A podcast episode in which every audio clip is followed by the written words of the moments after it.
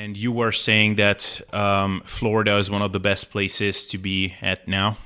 It seems it's all, of course, a function of your view of the risk that you might have being out in public in a place like Florida where the mask rules are pretty loose.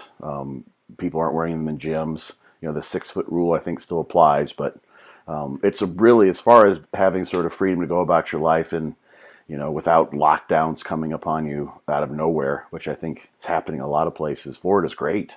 So I feel kind of almost bad being here in a way, because my life, which is, you know, I work from home, it's largely uninterrupted. I wear a mask when I go grocery shopping, and, you know, you wear a mask on your way into a restaurant if you go to eat, and otherwise life is very much the same for me. So things are pretty good, at least on my end. Not trying to rub that in, but I can't complain one bit at all, especially in comparison to how some people are living these days. Yeah. So, yeah, Scott, it's great that you can still live life as normal. So I would assume that your training is still going well and all of that stuff. Honestly, I think for many people, this whole thing, like especially, so for someone who is working from home, if it wasn't for the gyms, for a lot of people deep into bodybuilding or even just fitness, the whole pandemic situation and even the lockdowns would actually be even a positive, because there's like less distractions, less whatever temptations, less opportunities arising to cheat on their diet and whatever. So I think a lot of people would take that if they could take the pandemic without the gyms closing down. I think for a lot of people it would actually be a positive. Mm-hmm. Yeah, it does, you know, create a sense of order in a certain way for some people, but yeah, it does. But as you know, we don't want to get into. There's so much randomness to, you know, the restrictions that also kind of that's the other side of the coin that's not quite as advantageous. Is not kind of knowing what's going to go on and where the restrictions will lie. It's a fascinating time, that's for sure. But that's a whole other podcast or string of podcasts. Yeah, that we could delve into. Well, Scott, as I told you off air, I just really hope that everybody will be safe, and I 100% respect the decisions of all governments. Yes, so, absolutely. Our topic for today is something I'm interested in discussing, or I'm very excited about discussing, and this is something I'm planning on having kind of a mini series on my YouTube channel and cover this from a couple of angles, because I think there is a lot of, I wouldn't say misconceptions, just for one, a lot of curiosity out there about this. I'm definitely curious about this myself, and also just a lot of opposing views, and a lot of these opposing views seem to make a lot of intuitive sense when I come across them at first. So I would be just interested in hearing someone competent in the field and just being very knowledgeable in general, shedding maybe some clearer light on this whole issue. So the topic that we have today is enhanced versus natural fitness in general. So training and dieting, that's kind of what I want to talk about. So, yeah, Scott, are you ready? Yes. Yeah. Let's dig in. The can of worms is ginormous. So I've got my suit of armor on. I'm ready to ready for any kind of worm we might pull out.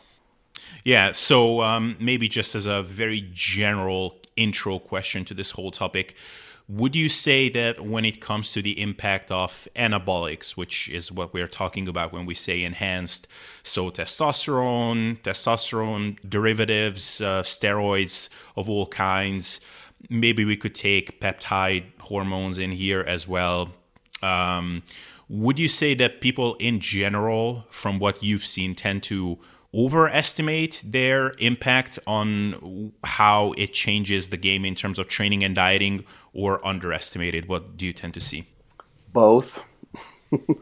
Both, right, to some degree. And I say that, and I can start before, if we want to dig into some of the science, kind of what's going on mechanistically there in those two scenarios.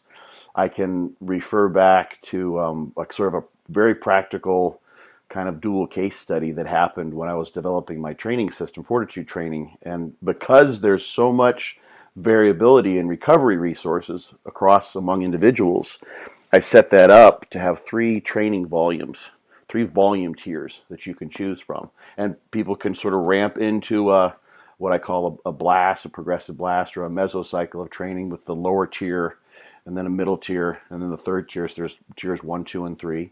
By blast, you mean training in this case? Yeah, this is just training. Exactly, yes. And of course, those things often coincide. Yeah, Dante Trudell first started talking about blasting and cruising in the context of training, and that's what I'm talking about now. But of course, that those terms also get used in terms of drug use, blasting with a higher dosage and then cruising with a TRT or coming off after a PCT or something of that nature. So, but back when I was formulating the training program, and I had some clients, former clients, some of them could have been clients even at the time, I can't recall, it's been a few years, but I had two individuals in sort of my beta testing group, and one was a natural competitor, didn't have the greatest genetics for bodybuilding, held on to body fat really, really well. So there was a good survival value in terms of that. So getting lean was difficult, but was very, very hardy in terms of recovery. And he would train with the highest volume tier, and he could blast like that even longer than the average person, without any PEDs, without any without being geared up. And another person who was also literally going through this at the same time, trained so hard and was actually almost pro caliber. He would have, if he had lived in the States, he would have gotten a pro card. They give them out a little more readily here in the US through the NPC. He would have been a pro in bodybuilding. And he was enhanced, and he could only get by with the lowest volume tier, which is about 1/3 the training volume. They both trained really, really hard. In fact, the first person I mentioned trained with someone who eventually got his pro card. So they're training, you know, at a very, very high level in the gym, but their recovery abilities were all over the place. So that's sort of a baseline variability that I think a lot of people don't necessarily take into consideration. So going back to your question now is to what extent do people overestimate or underestimate the impact here? It's going to be a function of so many different things, but to some degree, it's a function of the relative responsiveness to the drugs themselves. So we have the classic example that probably comes up in at least half of these discussions is Kevin Levrone, who was known to, you know, especially later on in his career, he'd take, you know, 3 or 4 or 5 months off.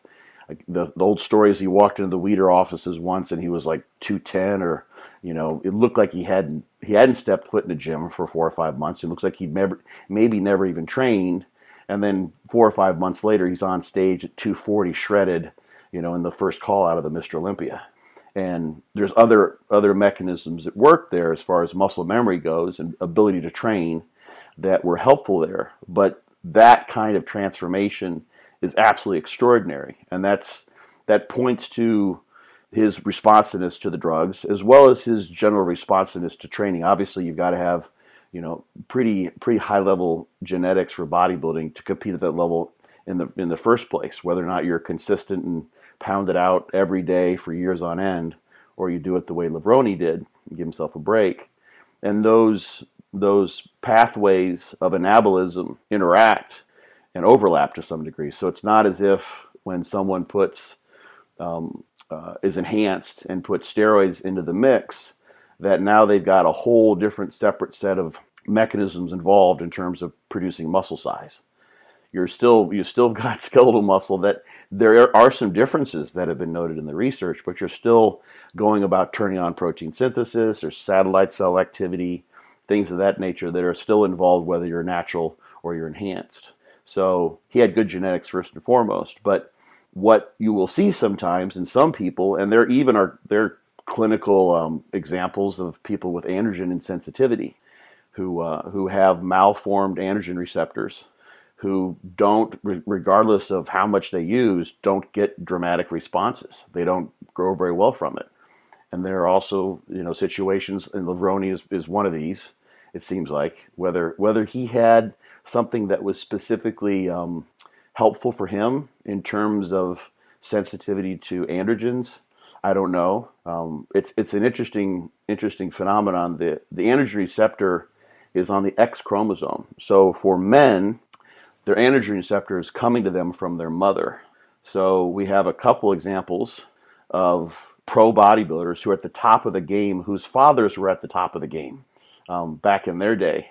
They both actually happen to have fathers that are Cuban, interestingly enough. So, and their androgen receptors, and I'm not trying to like say that they're all the gains were, you know, it was all drugs or what have you, as people like the hashtag, but their androgen receptors are coming from their mothers.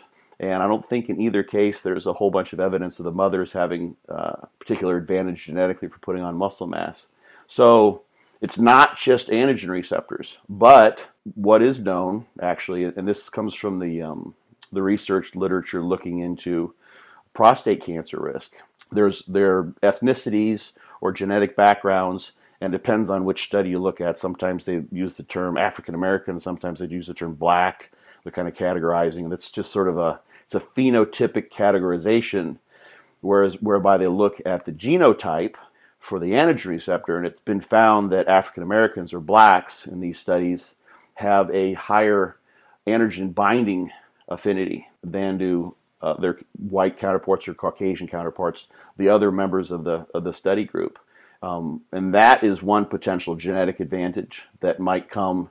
That individuals might have, whether it's just because of their ethnicity, their genetic background, or maybe they ended up, by the luck of the draw, having a bit of a mutation. There's a couple of different sequences in the androgen receptor that are known to change the shape. And if we invoke the lock and key hypothesis, where you've got a ligand, like an androgen, binding to the androgen receptor. That's actually two pieces of the androgen receptor that come together when the binding occurs. But if someone had the genetic luck of the draw to get a little bit of a miscopying or a mutation, they may end up with an androgen receptor that's more sensitive to androgens. So that's one piece of the puzzle. And you can see in those examples of the pro bodybuilders, I'm sure people can read between lines what I'm talking about here. Not that there's anything negative about this, but that's one piece of the puzzle, whereby you could have someone who has great genetics for muscle gains, and maybe they don't have the best genetics for responsiveness to steroids, whereas someone might have really good, decent genetics, not the best, but be highly responsive to androgens because of simply the androgen receptor. There's other pieces to this puzzle, and I've talked about this on a couple podcasts where these topics come up. There's a phosphodiesterase enzyme in the liver, which is responsible for cleaving away the esterified fatty acid that you find in something like testosterone enanthate or nandrolone decanoate. So the activity of that phosphodiesterase, I think it's the 7B isoform of that enzyme, will dictate the extent to which you have prolonged elevation of the free steroid molecule, nandrolone or testosterone or what have you. So the area under the curve after a standardized, let's say 200 milligram injection, will vary, at least in one particular study I'm thinking of, by 60%. So if you're looking at area under the curve that you see when you inject the steroid molecule over the course of the next week or so when they follow it, one individual with the less advantageous phosphodiesterase isoform would have 60% less area under the curve, and by that judgment have 60% less of anabolic advantage coming from elevation of that androgen in their blood, and then all the things that happen when it goes about its business on the muscles, as well as whatever may happen psychologically too, which is I think a piece of this puzzle as well. So some people will be extraordinarily responsive and they'll just blow up, so to speak. You hear the stories of guys putting on, 25, 30, 35 pounds. A lot of that's water, of course. And then there are people, and this is like the stories abound too. They always sort of make me giggle because it's something that I think people don't want to believe for various reasons, but you'll hear the stories of two training partners who, they seek out their first cycle together. And they go find the local guy who sells them something out of the back of the trunk in their car in the parking lot behind the gym. and they take the exact same thing. And the one guy who's well known, which is why we're hearing these stories now, just blows up, same drugs, everything else exactly the same, and his training partner gets very little out of it, or relatively less in comparison at least. So there will be situations where things are, where the growth response is tremendous, and then the opposite end of the spectrum also exists. And you see this in exercise adaptations in terms of aerobic power with endurance training and strength and muscle mass. Oh, it's just a humongous range. And I've got a presentation I give, a talk I like to give, that I've entitled, Why You Don't Look Like a Pro. And I go through various aspects of bodybuilding, dietary glycemic responses to foods. The microbiome plays a role there. Drug response, I pull about urohymbiene, growth hormone, steroids, etc. Protein synthesis responses to a single exercise bout. All those sorts of things are all over the place in terms of their variability, as well as the growth response or adaptation that you'll see over the course of just your basic 2 or 3 month training study. And there are people who are very close to or maybe even really non-responders.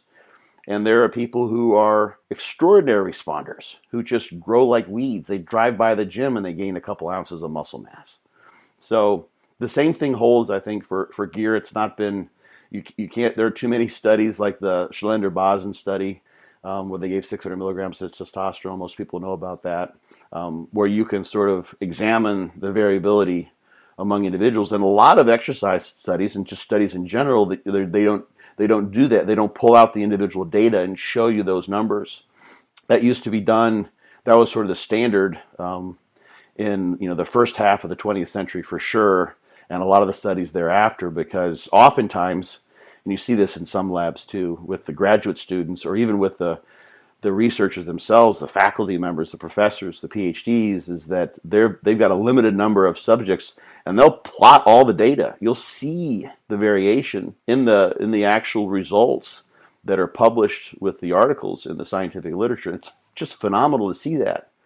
But the very nature of the statistical analysis is one where you're looking at what you would predict given that you've sampled a population which you define clearly, recreationally resistance-trained males being administered X amount of steroids or what have you in the hypothetical study that you might look into.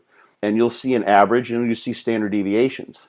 And a statistically trained eye could look at those standard error bars or the standard deviations and recognize when there's a wide variability in the adaptation or the change that you see pre to post in a study like that. But unless you see those data where you're seeing 5% increases in muscle cross-sectional area and 20% increases in muscle cross-sectional area, you don't recognize to what extent the growth can vary. And I'll toss, before I end my soliloquy here, I'll toss one more study out. It had nothing to do with steroids. This was actually a study I did for my PhD dissertation. And we were testing the effect of creatine on muscle size, and we trained one leg using electrical stimulation in an isokinetic dynamometer. So the training efforts were taken out of the picture, and I was blinded, and the subjects were also blinded. Of course, sometimes people figure out whether they're taking creatine or not, but I was blinded to the experimental condition of the subjects. And there was in the non-trained leg about a 5% increase in size over the course of the training period, 8 weeks, and the model we used increases muscle size pretty rapidly. That's why we're able to just keep it to 8 weeks, because the overload is much more substantial than what you can do voluntarily. But there was one individual, the greatest responder, and that gained quad size. We just trained the quads in this study. I think that it was like 21%, something like that, over 2 weeks. And what was interesting is, and he was sort of an outlier in this regard, but we only trained one leg. The other leg, they maintained their current training program as best they could, and we trained the other leg, and you could see that the leg we were training was growing like crazy. So the substantial size gains were all over the place, but the average change in the creatine group was like 7%. Is like a 7 versus 5%, which wasn't statistically significant. But that individual at the furthest end of the changes in muscle size was 3 times the average. And it was obvious to me. I knew he was growing. I don't even recall even if he was in the creatine group or not, to be honest. But he responded tremendously well to that training stimulus. So if someone said, yeah, hey, just get going in there and doing that crazy shit with the electrical stimulation that Stevenson has you doing on that dynamometer thing, that torture chamber he's created in there, does that make the muscle grow? He would say absolutely yes. And someone else who maybe was on the other end, who maybe got a 3 or 4% increase in quad size, would say, I mean, I saw a little bit of growth, but like no big deal really. It wasn't worth it in my mind to go through what he put us through. So there's going to be a wide range of opinions. And of course, these are just the subjective estimations that people are seeing through our known to be biased minds. So sometimes we like to see, we have confirmation bias driving us all the time. So we like to see what we want to see that substantiates how we see ourselves, how we see others. Do I work harder than somebody else? Is that guy lazy? Et cetera, et cetera, et cetera. All these sort of preconceived, well-formed or ill-formed conceptions are driving our subjective perceptions of how well we think something is working for someone who is doing something that you're not. So there's a long answer to a very actually oft-answered, oft-posed question that hopefully should get us started here on the discussion. Wow. Yeah, I mean, I didn't see that coming. Thought about this a couple times, right? Yeah, but seriously, I just like started out with like a very general question. Let's just get ourselves warmed up here. But damn, like you threw a lot of specific and really kind of fascinating stuff at me. And the most fascinating one is kind of going directly against what I've often said and what a lot of smart people say, and that is, look, if you're resentful that this fake Nettie that you're seeing on Instagram is, you know, 5'11", 220 pounds, and has, you know, 30 or 40 pounds more muscle than you, and whatever, you're just chalking the whole thing up to the gear, my common response would be, and of that of people much smarter than me in the topic, that look, even if this guy was Nettie, he would still have probably 20, 30 more pounds of muscle than you. It's just the gear is allowing him to hold on to an extra 20 maybe. Mm-hmm. So yeah, the steroids are giving not just an edge, it will make a significant difference, but someone who looks amazing on gear and is massive would probably be massive without gear as well. One example that very smart and popular person in the industry used a lot is, look, Big Ramy on stage is 315 pounds. How big do you think he would be if he was not on gear? Right. Like, if your guess is that he would be 185 pounds, like, you're nuts. Like, he could easily be 250 lean with his genetics. But what you're saying is that is not necessarily true. Like, that you could almost take two guys that are identically gifted in terms of being able to put on muscle, but one guy might actually be a lot more gifted in terms of how they respond to gear itself. Mm-hmm. Yeah, that's one possibility as to the extent to which the kind of the concept, and I was thinking about this after you asked me to come on the podcast, is that this matches what you initially said there, is that the gear kind of buoys you above your otherwise genetic limit, your natural limit, let's call it. And the extent to which, whether you're getting an extra 20 pounds, 30 pounds, 40 pounds, 50 pounds, is going to be a function of your responsiveness to whatever you're using, and there's going to be variability depending on what gear you're using, what actual steroid molecules you're using, because those affect different people differently, as well as obviously the dosage and of course the duration. So, but I think there is, obviously, like I said before, there's some converging mechanisms that are involved in what gear does, what anabolic steroids do in terms of producing muscle mass and muscle growth, and what resistance exercise promotes as well. You've still got the same tissue, and it's got a generalized program for growing, hypertrophy and or hyperplasia. And so there's some convergence there. It's not as if you've got, sometimes people like to kind of say this, in the context of sarcoplastic hypertrophy, what have you. This is another topic that enhanced muscle looks different than muscle that's had naturally. But generally, I think those who are good responders, and Big Ramy is a great example. I've got some even more specific ones. And this is all speculation when I mention the names of these people, but these have been talked about many times. Is that if you have someone with good genetics for muscle growth in general, and assuming they don't like to have complete androgen and sensitivity, which they would have probably known, those are in cases like that, people don't go through a normal puberty. That would be a very kind of scientifically interesting, but unfortunate for the individual type of scenario. So let me just toss up some names of people who competed at the amateur ranks for quite a while and became pros. And the timelines are a little bit different for each of these folks, but then put on a massive amount of size. So they were extraordinary, literally world-class amateurs, and then they became extraordinary world-class professionals with a substantial jump in competition stage weight. So one person, phenomenal guy, great dude, Jose Raymond, competed. I think he earned his pro card like 3 or maybe even 4 times. You can go on Muscular Development or maybe Muscle Memory. You can find the competitive histories, but he won the lightweight, maybe the welter and the middleweight at the USA's or the Team Universe, like 3 or 4 times. And so we're talking, he's in the 170s as an amateur, as a pro card winning amateur in the days when it wasn't so easy. Not that it's easy now, of course, but it was more difficult then to be at the top of that heap. And then he became a 212 competitor, and he's competing at the top of that weight class. So that's 40 pounds. So I don't know how exactly he went about that, but he was best that they, to win.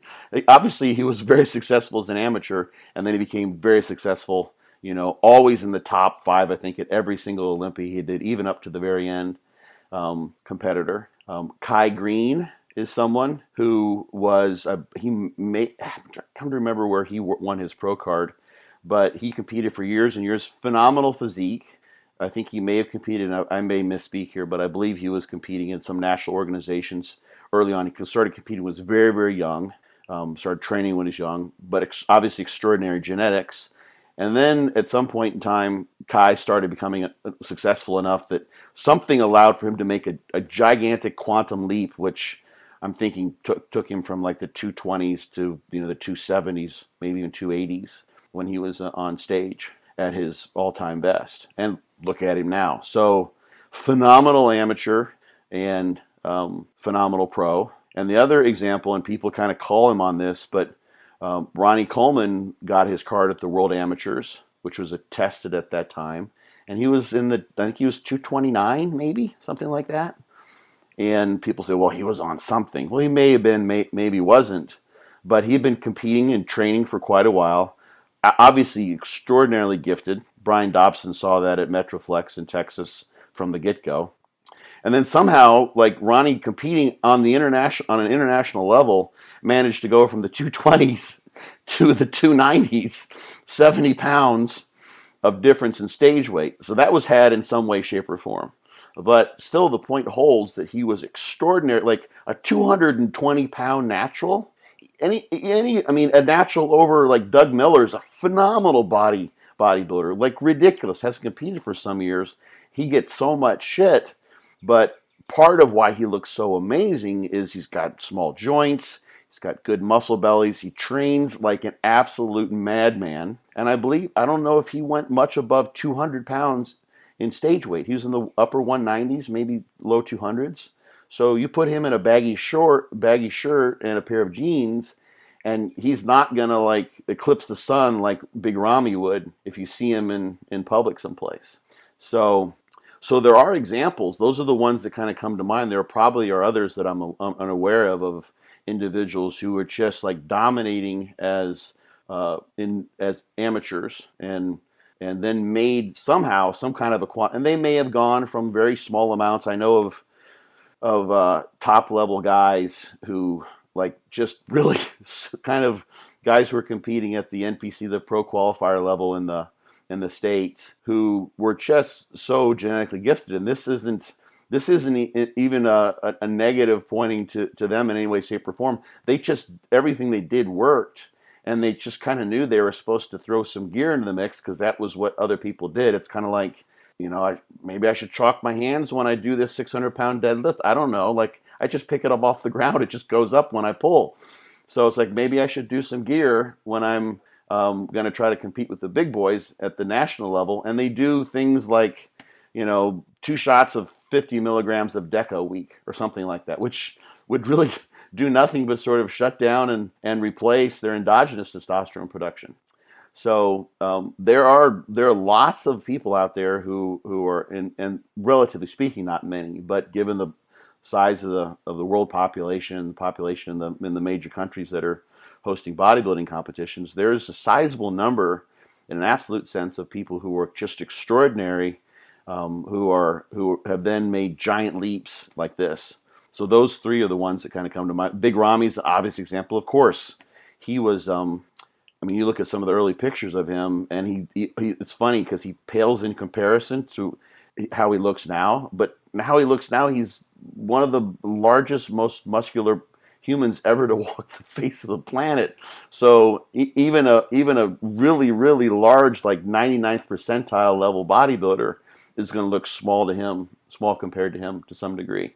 But at his early days, there's I think a video came up in the last few months of him like at an expo or in a gym, and he's kind of goofing around having fun, and he's a big dude, but he looks nothing like he looks like now. So there was something that got him to that early level, which are obviously genetics and the training, what have you, and there's something in addition that takes him to the next level. But at either level, they're extraordinary. They're just being buoyed above to some degree to a higher level. And I would guess that if someone has the genetics that would be downstream of some of the things the androgen receptor turns on in terms of bringing about muscle mass, that makes them a really good bodybuilder in the first place, having lots of muscle mass, then the extra that they would get from the gear is also going to converge on those already genetically advantageous mechanisms and pathways they have in place. And you're just taking a, you know, let's say a sports car that's already fast, and now you're turbocharging it, and it's extraordinarily fast. It would have been fast regardless, and would have beat almost anybody and any, you know, standard stock car on the street or even on a track. But then when you turbocharge it, now you've got a world champion at the upper echelons. Right. Oh, were you going to keep going? No, that was it on that topic. I think there's so much here, but yeah. Yes, go ahead. Yeah, just so then that sort of then still confirms what we generally say, that okay, if someone looks phenomenal on gear, probably they would look fairly decent without gear as well. So it's unlikely that the guy that you're accusing on Instagram with being on gear because he looks crazy and is absurdly muscular, okay, maybe he's on gear, maybe he's not on gear. But if he was not on gear, then he would look like a DYEL. Like, that's fairly unlikely then. Mm-hmm. You know, the thing too is that there's going to be a lot of overlap then. So you have a guy like Doug Miller, you know, phenomenal genetics. He had a interview on Fouad Abiad's podcast, and Doug does all the same. Like, he was just about as disciplined as you could possibly be. And I'm going to draw an analogy because it's kind of come up in the news now. Is Jordan Peters has decided he's going to take a step back from pushing every single lever in his bodybuilding arsenal. And, you know, Jordan is someone I've worked with in the past, 250 pounds on stage at like 5'6". Like, that's just ridiculous amount of muscle mass. And so he's, you know, he's got everything pushing. And Jordan was a strong guy growing up as well. And consider him versus Doug Miller, for instance, 50 pounds lighter. Those are kind of two examples of, and Doug dots every I and crosses every T. He's not competed for a while now, but when he was doing it, he was doing all the same things that Jordan does. Jordan, there's no missed meals. There's no missed reps. If there's a missed rep, you can listen to his interviews. It will bother him for a week until he can get back to that lift and then dominate that weight again. So Jordan was like a Roman Fritz level type of nailing everything, every day, every moment, every rep, every set, every meal, every blah, blah, blah. Doug Miller was the same thing. And they both end up creating extraordinary physiques. But what you'll have then, if those sort of two examples are what are kind of close to the upper limit, so to speak, is guys who are more average in genetics. And this may even be the majority. So Doug Miller is going to look better than, I don't know, maybe even probably the majority. I would say actually more than that. Now that I think about it, maybe 85, 90% of guys that you would see who are on gear. They might be a little bit bigger than him, but they don't have some of the other things that create the illusion of size. And I don't know that you can't really train any harder than he does, to be honest. Like as hard as, and the same thing with Jordan. But you're going to have many guys and a large number of them. And this is what's filtering our perception of what it means when someone's on gear, is you have this large majority of individuals who are indeed enhanced, who look roughly like Doug Miller does, or not even as good as him. And that's simply a function of them maybe not having the genetics that he has and not doing all the things that he did in an absolutely obsessed way to bring about that look that he would have on stage, where he's dotted every I and crossed every T. So then it's not, statistically speaking, if you were a gambling man, it would make good sense. You line up, 10 random physiques or relatively random physiques you picked out that are high-level, lean bodybuilders, and say, well, which of these are on gear? And, you would be right, 8 or 9 times out of 10, and you would be wrong a smaller percentage of the time. That person might be someone like Doug Miller, or a lot of the top level natural guys who aren't that, they look much bigger because of how lean they get, which I think a function of how willing they are to really push their limits psychologically and physiologically. And so, but it's a good bet that most of those physiques are going to be guys with a roughly average, somewhere in the sort of the middle, the median, 2/3, so to speak, of the genetic pool.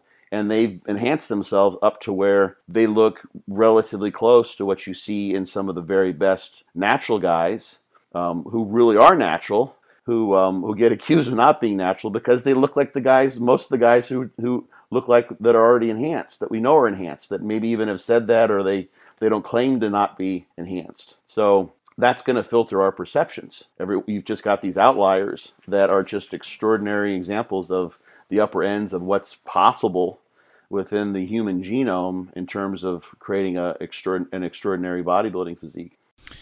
Hey guys, just a brief interruption. If you like my content, value my opinion, and find my methods for getting and staying lean and building muscle intriguing, then I'm just letting you know that I do have a comprehensive, 100% individualized online coaching service. If you'd like to have me in your corner and use my best methods to achieve your fitness goals, then check out the show description for more information about how you can most easily reach me and apply. I will follow up with you, and you and I together will determine if/exactly how I can best help you to reach your goals. Whether it's my one-on-one or group coaching service, we will find a system that is the best fit for you. All right, that's it. Let's continue with the show.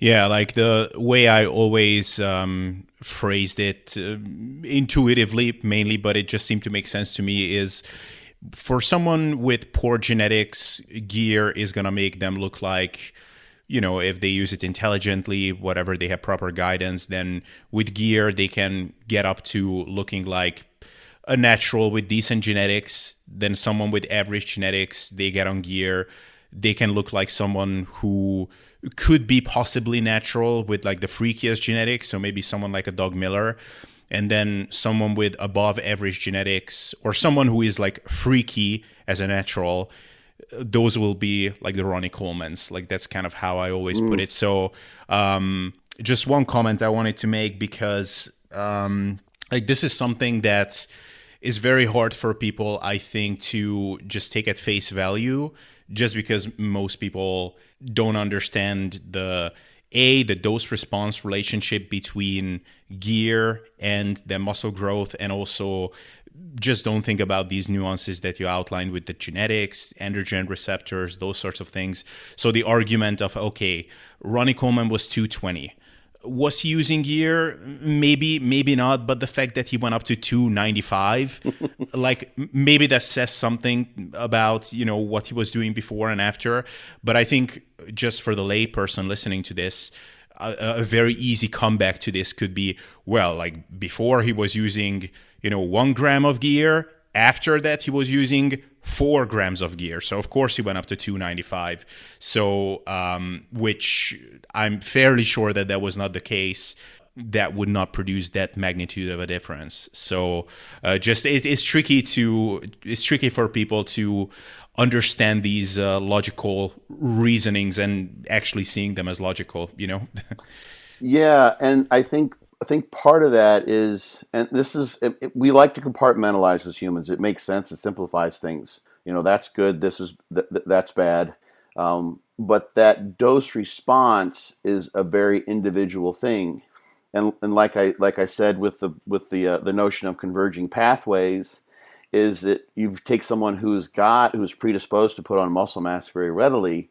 It may very well be that their dose response, the shape of it, the maximal response that they would get, or the maximal adaptation that could be evoked, could be even greater. Maybe if everything is amplified to some degree, so they end up with a natural physique that's extraordinary, and maybe even the extent to which they grow with a given dose is greater, relatively speaking. Who knows? There may be some synergy there. I don't know the details of that. And it's probably, and the thing is, and I can't even really speculate, because I think it's probably highly variable among individuals. You will see people, and you probably know, have friends like this. This is sort of where the notion of somatotyping has come from. And, you know, it's a rule of thumb that can kind of, you know, be somewhat helpful. A lot of times the stereotypes that we come up with, they generally don't serve us as humans in many situations, but sometimes they can help as a sort of starting point.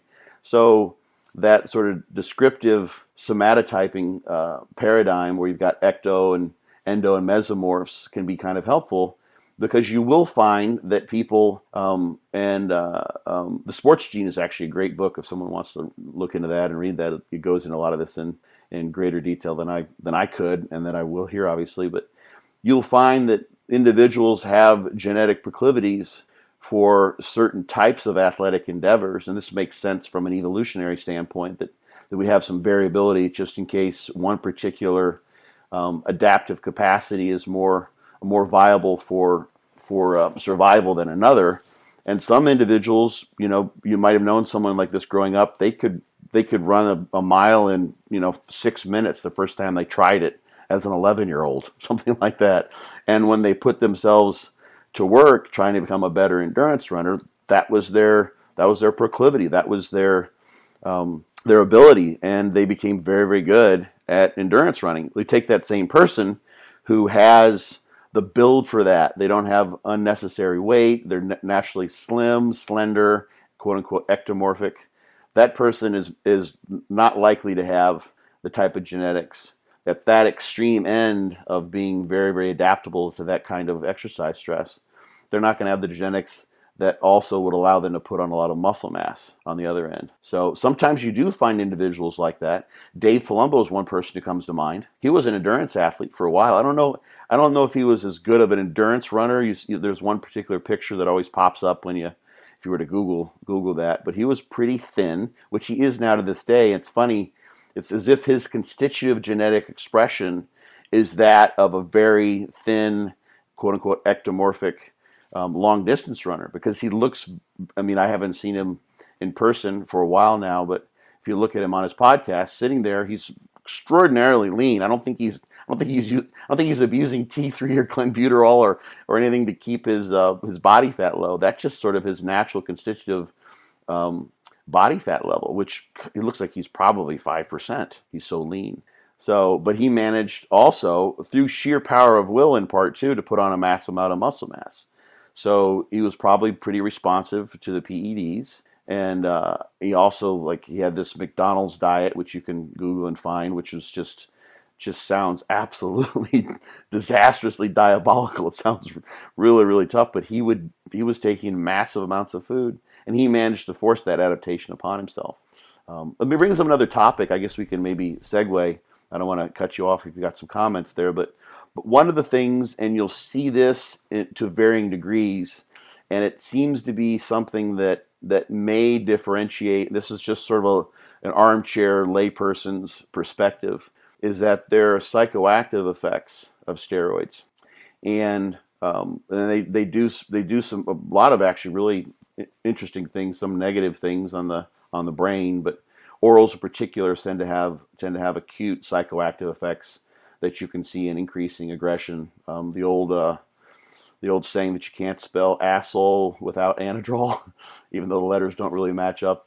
There's some truth to that, but there's an aggressiveness, an impulsivity, a reactivity that comes about through use of steroids. And from what I gathered, some of this has to do with activity of the GABAergic system, which reduces serotonin's effects on the prefrontal cortex, and that's important for regulating your amygdala, which is sort of your fear and aggression center.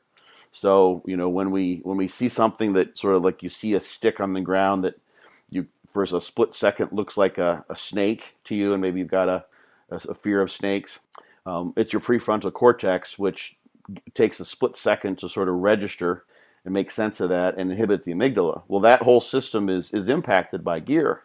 So you've got basically a psychological scenario when someone is enhanced with gear, depending on the person, whereby the training efforts and the "I'm going to get after this," like rise and grind type of mentality, is put into kind of a super physiological state, which will allow them to push harder and do things differently than they might do otherwise.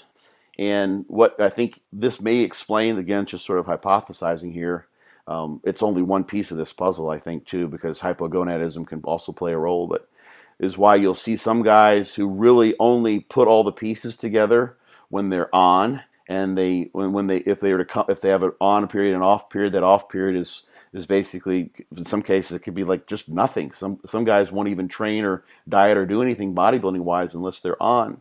And I think some part of that could be that there is what is probably socially is a psychological disadvantage, but is, I think, a psychological advantage in terms of getting in the gym and sort of being an animal and getting after it, that gear can have with people.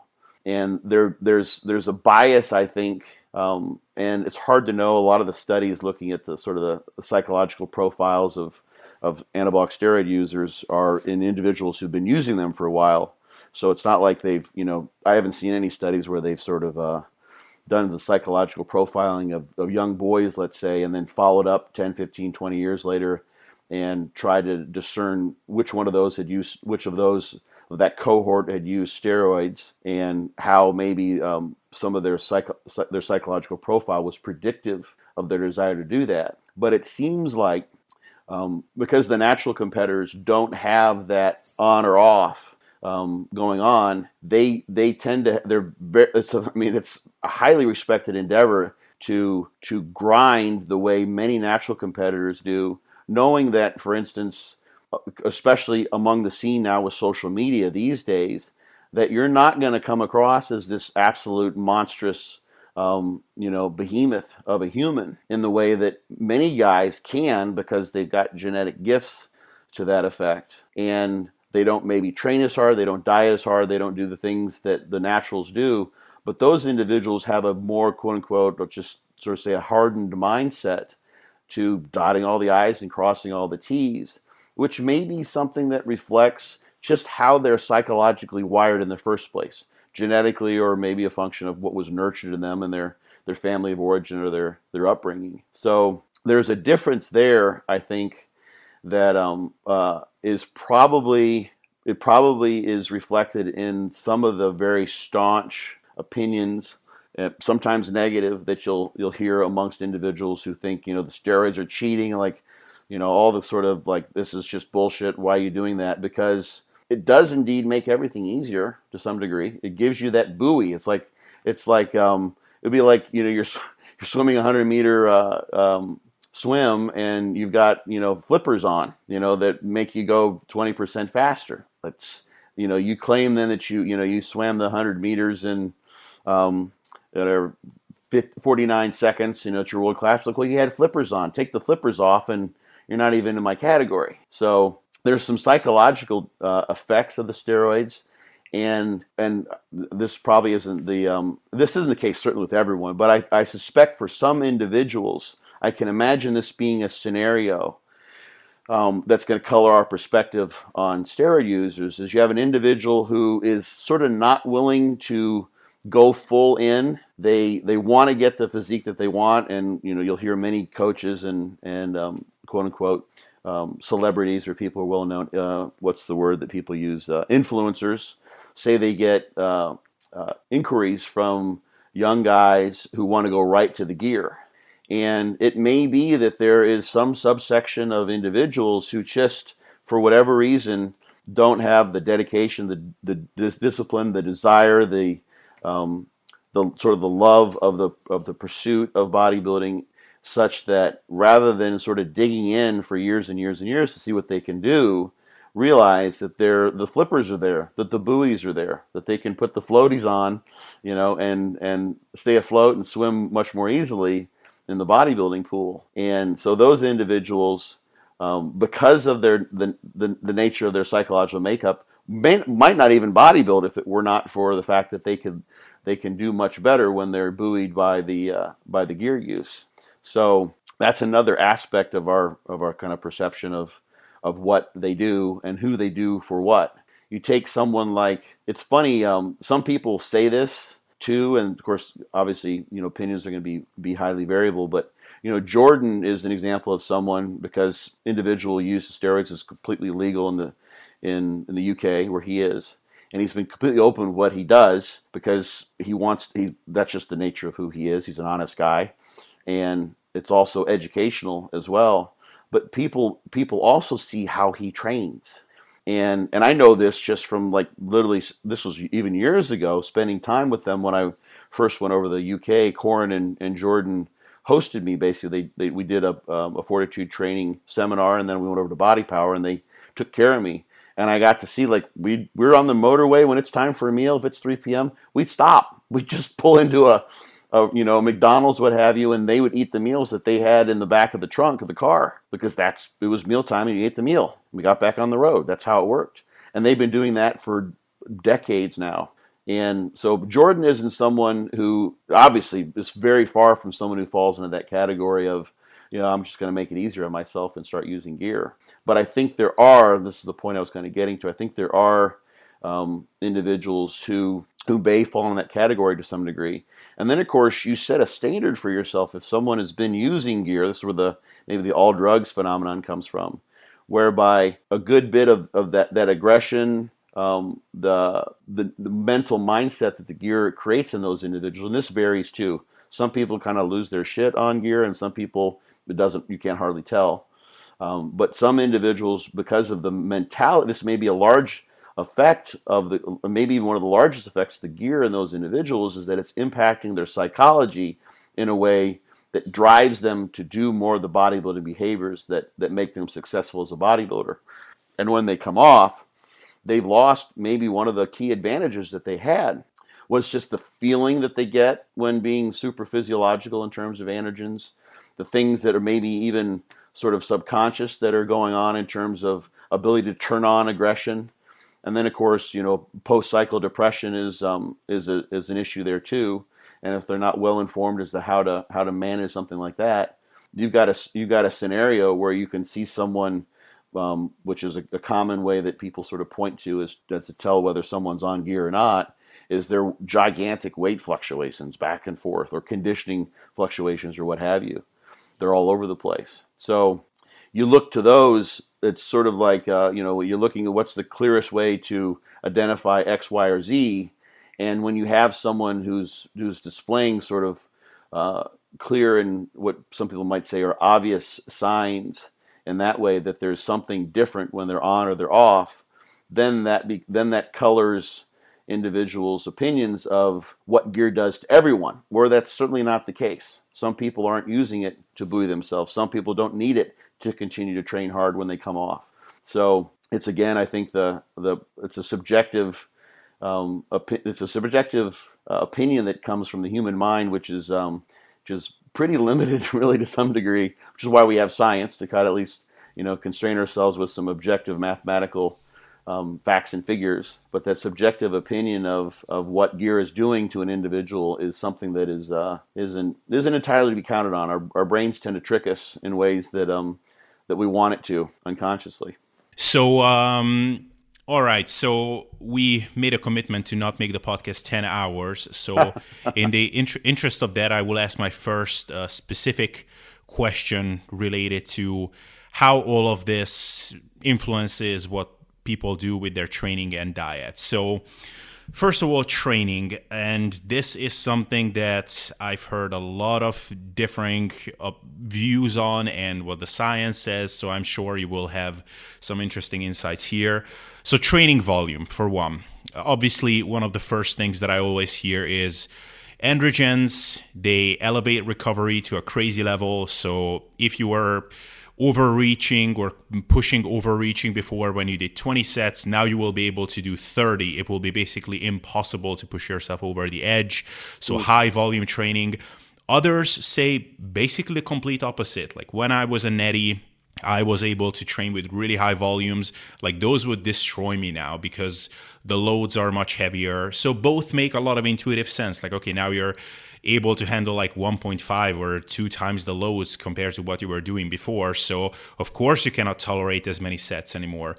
But the other side also makes sense. Like, well, like if you were able to handle this much workload, now it's going to be even more.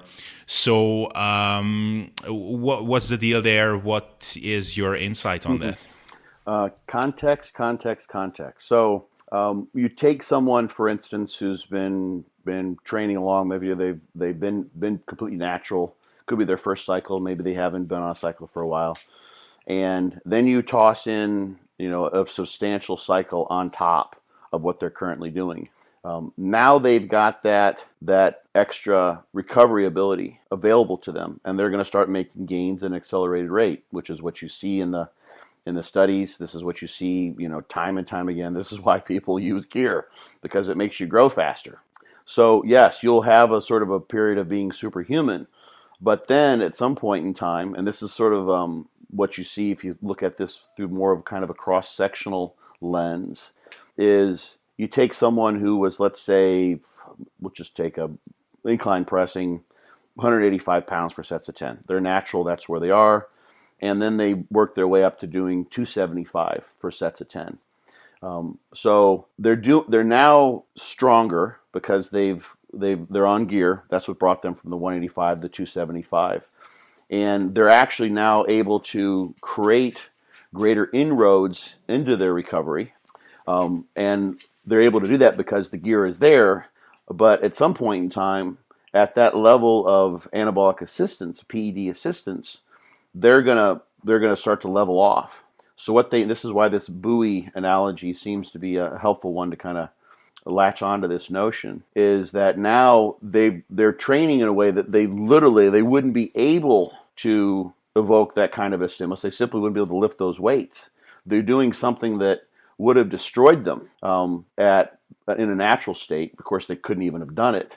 It's so beyond their capabilities. So the stimulus they can evoke is much greater, and their ability levels are much greater. So they're basically being buoyed at a higher level of performance and recovery that creates sort of a steady state for them until they do something different. Add more food, add more gear. That's the least of the good options to some degree.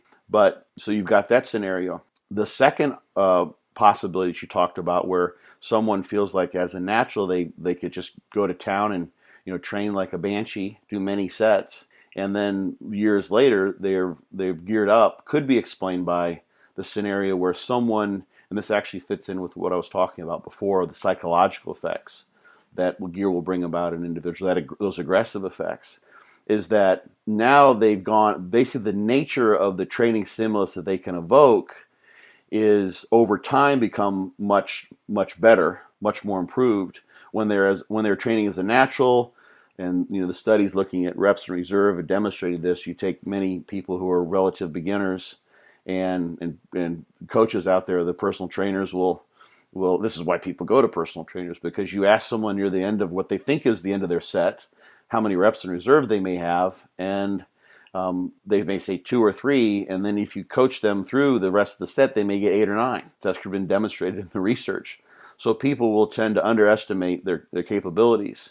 So early on, as a natural, someone might have been able to get away with, say, 15 or 20 sets, but they weren't simply able to train as hard as they can after another 5 or 10 years of training. So those guys who are reflecting back on their natural days in the years past are comparing when they couldn't train nearly as hard as they can now. And that's one reason why they couldn't get away with as many sets. On top of that, the gear may have actually been part of the reason why they can train so hard. So you take someone who... and there's some interesting, one of my favorite studies is actually a placebo study. You may have heard me talk about it. I've mentioned it, I don't know how many times on different podcasts, but there's a placebo effect that comes with the year on top of the, or for many people, of course, the susceptibility to placebo effect varies by individuals as well. There's a genetic component there. Last I looked, there was like 28 different genes that had been associated with the extent to which a placebo affects someone's responses or perception to a given stimulus. So you take someone who has a good, strong placebo effect, and then for whatever reasons, their androgen receptors, they have the nature of their brain, whatever it may be, that maybe they were somewhat low in testosterone initially, and now when you give them a given cycle, it's even more of an upgrade, so to speak, of androgen delivery when they go on that cycle. Now they have a tremendous psychological effect, and they go from being, you know, a pretty hard trainer, you know, look like they pushed it pretty hard, and maybe they stopped 1 or 2 reps shy of what a true failure is. Now they become this raging maniac, which can be a good and very, very fun thing to do. So nothing against raging maniacs. I'm a raging maniac in the gym as often as I possibly can be without breaking myself down. It's a very, very fun way to train. But now they turn their training up to an entirely different level because of the psychological effects, literally the neuropharmacological effects of the gear. And now they know they've got everything in place. Like there's nothing left. So they start doing things differently throughout their life. You know, their food is more on the first time, you know, guys will report this, first time they go on, they start doing everything better, so to speak. They don't get lazy as some people might perceive. They actually realize that, you know, hey, you know what, I've got everything in place now. I might as well dot every I and cross every T and be better than I was. And that will happen with the training as well, too, because they want to get everything they possibly can out of it just because they realize the health risks are there, the psychological effects, the placebo effects. They recognize there's a financial investment here. It's like, you know, I got enough for an 8 or 12-week cycle. I got to get everything I possibly can from this because once I'm done, I'm done. I don't know when I'll do my next one. Multitude of reasons where they could be more motivated to train really, really hard. So you've got those different situations where the gear itself is increasing recovery as you're gaining strength. Of course, that's what you're going to see, you know, as the progressive overload is reflected in greater strength and muscle mass gains. And then you've got the situation where people can't train as much with as many sets because they're training so much harder now. Their effort levels are so much increased on top of the fact that they're using, you know, maybe 2 or even 3 times the loads that they were using previously. And that's going to happen over time with anyone who sort of stays in the game and is able to really push themselves. I mean, I know, you know, as hard as I've sort of learned how to train, if I do this every once in a while, I have to be kind of careful, but I really like to totally just flip the switch and it's a kind of probably a scary thing to watch when I do that. It, you know, happens like, hopefully I get to do it once every workout where it's just go for broke. And it's like, oh my gosh, this person is on a suicide mission. What is he doing? You can gain that level of that, but that's something I've cultivated over nearly 40 years of training. I trained hard as a kid, you know, but I wasn't doing that when I was a teenager or probably in my 20s, I was starting to, but now I'm able to do some things in training when I feel like it's right and it's safe, you know, that I won't explode every joint that's involved in my body by trying to push that hard. I can do things I never could do. So, but obviously I can't get away with training that way with as many sets. There's just no way, shape, or form that could possibly happen. So I think both of those perspectives make sense, but as I said, it's a function of the context. for the individual. Right, right. Okay, that makes sense. So another thing, which is, it's not strictly training related per se, but I'm just interested in what your take on this is. One thing that I hear a lot is steroid users need to be a lot more careful in the gym because they are at much greater of a risk at injury. So is this true in a general sense? And if so, is that solely down to the greater loads they're using? And if so, is the general adage true that the adaptation of the of your muscles are like way out competing that of your connective tissue? Or maybe it's a compound specific thing. So some compounds just have such a profound effect on your neurology that simply like, yeah, neurologically, you're able to express a lot greater strength. So then you are actually at greater risk of injury. Or is this true that like, yeah, your muscles are outgrowing your connective tissue, so you can snap yourself up really easily? I think it's a little bit of all of the above, to be honest. Right. So let's see, where do we go here? So obviously, if anyone geared up or not, if over time you're working your way up from, you know, 200, 300-pound squats to 500, 600-pound squats, there's a greater risk of injury there. Like the greatest example of, or the sort of the most obvious example that comes to mind is bench pressers. And this was really a big deal when people were wearing some of the heavy-duty shirts that they'd wear. But you've got someone who's trying to do a max bench press, and they've got a very, very specific groove they want to bring the bar down in.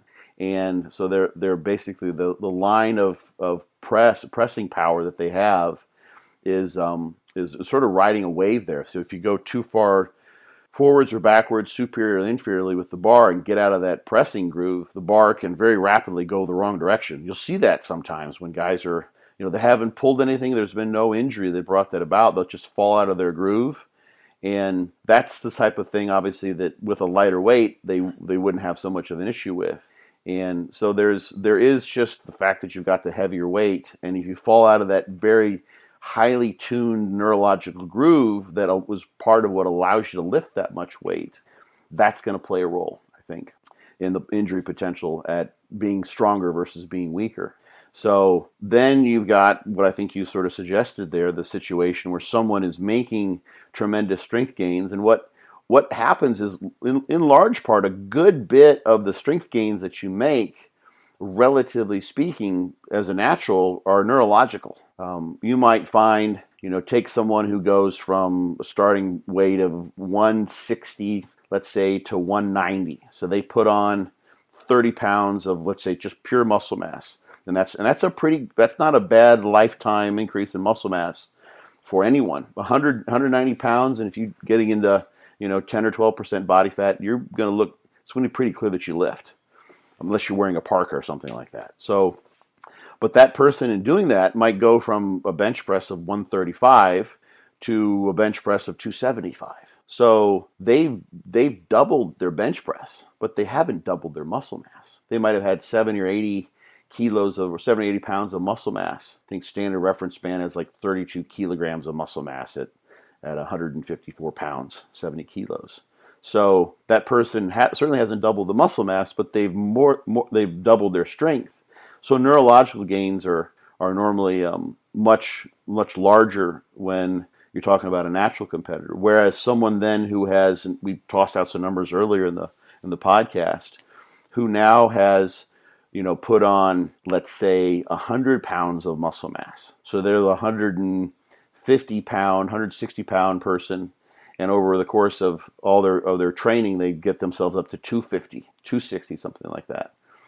And if you're during a period of growth, especially where you're literally putting weight on the bar every training session and basically going to new territory with each one of those sessions, because you're getting lots of muscle mass that you didn't have, so there's a larger contribution there.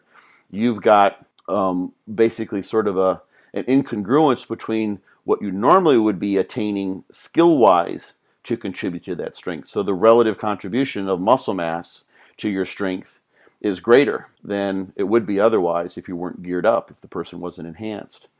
So there's that sort of lagging of the skill set that comes with those heavier lifts. You can imagine if the same person got to those strength levels naturally, it would take longer to do so, and they would have developed the skill of lifting that weight to a greater extent than someone who just sort of blows up, so to speak, strength and muscle mass wise. The other aspect, this isn't always the case, not one bit. Sometimes people can be doing everything perfectly, and they still have an injury. But if you do have some of that disinhibition, the things we talked about with sort of releasing aggression that can happen, and a lot of people will use things like Anadrol or Superdrol, or Halo is a good one that powerlifters are known for using to increase aggression and strength. You've got this sort of, here's another analogy, kind of fits with one we talked about before. Now you've sort of added some turbo to the speed that you have, to the lifting capabilities, the strength that you have in the gym. But, and I'm not a dragster by any stretch, although I have a motorcycle I like to drive really fast, but I keep that under control. You can imagine, though, we see dragsters, if they, when they flip the turbo, or you add turbo and a nitro in, on a car, then your ability to steer isn't quite as good. So you get a little bit off trajectory with that extra nitro boost that you add in. So you've got someone who's got that sort of that extra gear that they've unleashed, that maybe they would only unleash if they were geared up. Pardon the pun. And now you have a greater propensity to maybe go to sloppy form, to pick up weights that you have newfound strength and ability to handle, but don't quite have the skill set to handle if you get in that very unusual situation where you're starting to lose your groove. So there's a possibility there where, another way to look at this is the arousal performance curve. So that's usually depicted as an inverse U. So for any, like, let's say you're playing chess, the arousal performance curve for someone who's playing chess is going to generally make it advantageous that it's going to favor not being highly aroused. You don't walk up to the chessboard like you would to the squat bar, and pound your head against the table and then make your move. Look at the pieces that make your move. You want to have a certain level of arousal. So obviously that level of arousal will be way beyond what you want for chess. And the same thing comes, and it varies for different individuals, to lifting. So Ben Chow, who listeners might know, he's someone who has a very highly skilled squat execution, and he has honed that over the years, and he's had to keep that honed. He went through an injury years ago, and he's talked about this on Ed's podcast and other places too. So he goes up to the squat bar, and I'm sorry if I'm misspeaking, if Ben ever happens to hear this, but he goes to the squat bar, but he has a relatively calm mindset because he can create the motor drive. He can disinhibit to pick up the heavy weights, but he has to have his wits about him, so to speak, in order to execute what for him is a very skilled motion. So you take someone who's so amped up because they're geared up, and maybe they even used as a pre-workout gear to that effect, and they could then be too far along that arousal curve to have optimal performance, and that suboptimal performance could mean an increase in injury risk or injury potential. And the other thing, I think you pointed to this too. There are some studies suggesting malformation of the collagen in the connective tissue that could, and this is not seen with all androgens, but that could possibly increase injury risk, so that you've got greater contractile strength that's being produced. And the structural integrity of the muscle that's brought about by the connective tissue. So each muscle is an organ, and it's got all the different tissue types in there. There's 4 tissue types: epithelial, vascular, connective, and muscular. So it's skeletal muscle, but you've got connective tissue, which is the different connective tissue layers, epimysium, paramysium, and endomysium, the fascia on the outer layer of the muscle. You've got vessels in there, and epithelial tissue on the inside of the vessels. So you've got a whole organ in each and every muscle. And if that connective tissue is somehow malformed, and this has been demonstrated, there's a study in resistance trained individuals that had and hadn't used gear, they didn't see like gigantic differences. But what they did was a biopsy of the patellar tendon, and there was a difference in stiffness there. So you've got potential that there's sort of a somewhat defective or imbalanced structural integrity in the connective tissue relative to the very large size of the muscle. And another way to look at this, and I'm by no means an engineer, but another way to sort of think about it is you literally have created supraphysiological strength levels through the sheer size of the muscle mass and obviously these neurological effects we've talked about before. So a mechanical engineer, for instance, will know in trying to plan or an architectural engineer trying to plan the construction of a building, what sort of stresses and strains that building will have to hold up against. So what's the fable about the three piggies, I think, building their houses out of straw and wood and brick. So if you remember that one, this might help. I can't remember the details of that parable, but yeah, not sure. Yeah, but you obviously, if you have a small hut, like a dog house that's going to be low to the ground in a very windy area, you can maybe build that out of a very light wood. But if you wanted to build a skyscraper, you're going to have to use the right kind of steel and brick and mortar, etc., so that it can handle those forces and those loads. So the size and the general amount of force that a given material has to be able to withstand is going to be determined by an architectural engineer, and also nature has sort of constructed our muscles and constructed the connective tissue that's in those muscles based on what they're been exposed to over the course of evolution. So now you take a situation where you've super strength and supersized the skeletal muscle, but you still have the same materials that were intended for a use which has been far surpassed because of the super physiological status that you invoke with the gear use. So now, simply being, regardless of some defect in the actual structural integrity, the mechanical integrity of the connective tissue, now you've just got a bigger muscle that may not be well suited for producing those kinds of loads, and may be more likely to tear simply because it's going beyond its original intended architectural constraints. So that's another possibility. That's just sort of pure speculation, but another way to think about sort of a more kind of obvious analogous situation is one of the things that can limit a lot of guys from putting on size is their gastrointestinal integrity, their gastrointestinal system. So you take a guy who start maybe just sort of constitutively, if he weren't lifting weights, may have really good genetics for putting on muscle mass.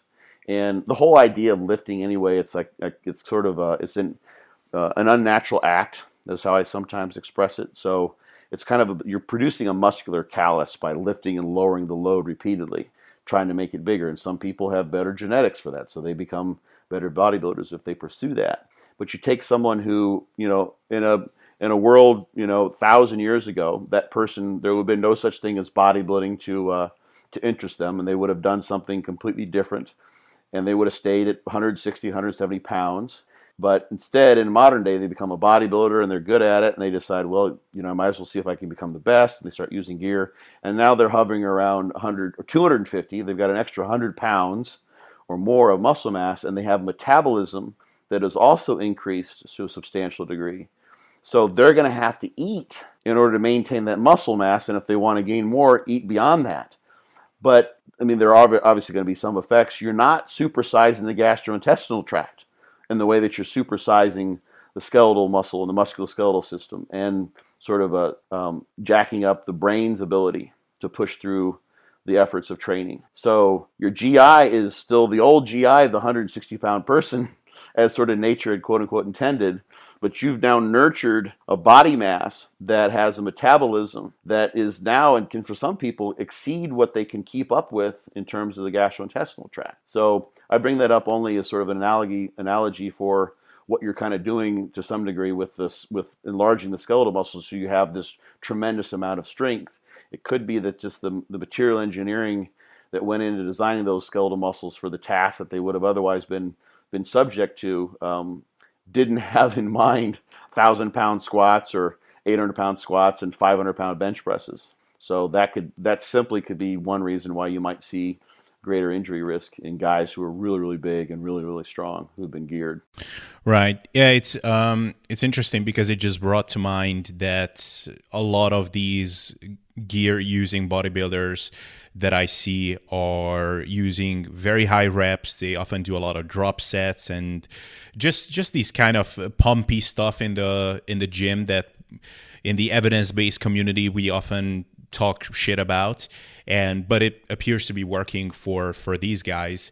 And it's interesting because, you know, strength and size and how all of that interrelates, and just being very progressive with your training and purposeful with progressive overload, that's still a somewhat debated topic, like how exactly that relationship works. But is it something that people who do use have to be very attentive to, or is just something that is going to happen anyway, so they can just get away with doing not super methodical training? Or maybe there is actually some advantage to doing this type of training that they often do. Like, I've heard that androgens are preferentially growing slower twitch muscle fibers, so that is one thing that I've heard. Or maybe it's the injury management component of the whole thing. So maybe strength in some aspects is almost a negative for someone who has the capability to get so absurdly strong, whereas for most naturals, it's not a real concern. Like, I'm sorry, but you're not going to get to the point where you are going to be benching, 200 kilos for reps anyway, so we might as well get to as strong as possible. Right. And again, anecdotally, those people that are naturals that are doing that type of training, so a lot of pump sets and let's just progress in sets and just do more and more volume, but not focus on progression. Your bench has not increased at all in the past 3 months. Usually you can pretty much bank on the fact that their chest is also not bigger than it was before. So right. How is this different between natties and those that are using? So there's so many, you threw out so many things. I'll just, here's one thing I think, just toss out some basic notions and I'll resist the temptation to go in too much depth on these. And I don't mean to sound like arrogant, but it's just like there's so many things to kind of cover to address what you just said. We'd be here for days. There's so much cool stuff there. So one of the things is that obviously progressive overload in some way, shape, or form needs to happen. So, and you look at someone, like you said, who's maybe doing a high volume, but they're leaving lots of reps in the tank. They're no longer, the effective reps notion does have some utility here in describing the fact that what they're no longer progressing the stimulus if they're doing a multitude of sets, none of which are really pushing them in a way that creates a novel stimulus for muscle growth. And if you're not seeing a gain in strength, then you're not going to see there's no really progressive overload at play there. So you're not going to expect any adaptation to come from that. On the other hand, we know that tension, people like to say, volume is the driver of muscle growth or what have you. Like, obviously you have to have some amount of volume. You can't just do, just one set. That's been pretty much shown. One set a week is not going to cut it. You need to do a little bit more than that. Varies on the person, but mechanical tension is certainly important. And what I don't know, which would be really, it would have to be a pretty, there's various ways you could approach this experimentally, is what the dose response for mechanical tension is. It probably varies according to fiber types. So for a given motor unit or given fiber, let's say, imagine someone has gotten to the point where they're really, really strong, and now they're doing fairly high reps or fairly high volume. It may be that as long as they're coming close enough to failure, so they're getting those quote-unquote effective reps, that you don't have to train super, super heavy and do 600-pound, 700-pound squats. You can do 500-pound squats, do 12 to 15 reps per set, and that's going to max out the tension that you need, especially in those last few reps, when Henneman's size principle is going to dictate that you're calling upon all the motor units that you have available, and with a ever-increasing firing rate, just so you can get those last few reps. It may be that you've got all the tension that you need to maximally activate those pathways. So there's something to say there that when someone's gotten to where they've trained for long enough and they know how to train hard, that they can train with a little bit lighter weights relative to their strength levels, which of course is going to be helpful for injury for the reasons we just kind of talked about. So there's something to say there. So let me tell you about, I'll try to piece some other things together because this is kind of a very fascinating kind of a number of ideas that intersect. So there's some of the studies from the 90s with bodybuilders looking at trying to figure out what's going on with their, and a lot of these, they don't necessarily report that in these studies, but a lot of these bodybuilders were obviously using, I suspect were using steroids. Some of them they did actually report. One I'm thinking like half of the ones they studied had, at least half, it's like 5 out of 9 maybe, if I remember the numbers properly, but is you would find in bodybuilders, and Jose Antonio has pointed this out in his, he's got some nice review articles on the notion of hyperplasia versus hypertrophy as a way to produce muscle growth. We sometimes use hypertrophy synonymously with an increase in muscle size or muscle growth, but hypertrophy just means an enlargement of the muscle cell. Hyperplasia will be an increase in the number of cells. So you could actually have hyperplasia without any increase in the size of an organ, like a muscle being an organ. Typically, though, if you're incurring a stimulus in the gym and you're getting growth and hyperplasia is part of that, then the two will coincide. They'll go hand in hand. So back to these studies of these high-level bodybuilders, is they were finding that in them, and this may be where you're connecting the idea of antigens impacting type 1 fibers more so than type 2s, is they were finding a relatively high percentage of type 1 fibers in muscles that were twice as big as the untrained control muscles, but those fibers were normal size, not of different size. So you've kind of got sort of two basic scenarios through which you could explain this. One is that hyperplasia was at work, and somehow over the course of time, the growth that came about in those muscles was by increasing the number of fibers, and the fiber size was staying the same. Or somehow, sort of the facetious explanation is that these bodybuilders, for whatever reason, maybe this genetic, their genes were such that they were born with twice as many muscle fibers that were extraordinarily small, and they spent 10 years training just to make those fibers of average size, and in doing so, of course, they made the muscle twice as big because they had twice as many fibers. That seems much less likely. So hyperplasia seems like that's one of the sort of indirect pieces of evidence that it may be at work. And back in that day, you had many of those bodybuilders doing sort of the higher volume Arnold Schwarzenegger inspired regimes. So one of the things that Jose did, he has a model of muscle growth. It's the weighted stretch overload model that they'd do with quail. And basically what they do in that model, the standard way to do it was to take some percentage of the animal's body weight, and they would hang that off the animal's wing, and they'd measure the increase in muscle size. And they generally have several cohorts of animals that they would put to sleep and measure the weight of the anterior latissimus dorsi. So the human analogy to this would be, imagine someone straps a dumbbell to your arm, and you have to hold that dumbbell all the time everywhere you go. It's always hanging, and it would produce some hypertrophy in your trap, just because of the continuous stretch and tension. It's a stretch overload model. And you see tremendous muscle growth, and you actually see hyperplasia in that model. So what Jose did, and this was as far as I know, this is the greatest relative increase in skeletal muscle size of any study that has been published. I've never seen anything higher than this. I think Jose might even refer to it as such in one of his review articles or somewhere. And they used sort of a bodybuilding, a weight training inspired regime, and instead of just hanging the weight and like watching it over the course of 28 months to see what it did to muscle size, they started off with a lighter weight, and I think hung it. They had a sort of a protocol they followed where they hung it for a couple days, and they took a day off for recovery, which bodybuilders obviously know is you don't grow in the gym, you grow when you're recovering. And then they put on a heavier weight, so they employed progressive overload over time, and hung it for 2 days and took it off for a day, and then hung it for 2 days, took it off for a day, and maybe it was 1 day on, 1 day off later on, and did that over the course of 28 days. And I think they increases the muscle size by 325%, something like that.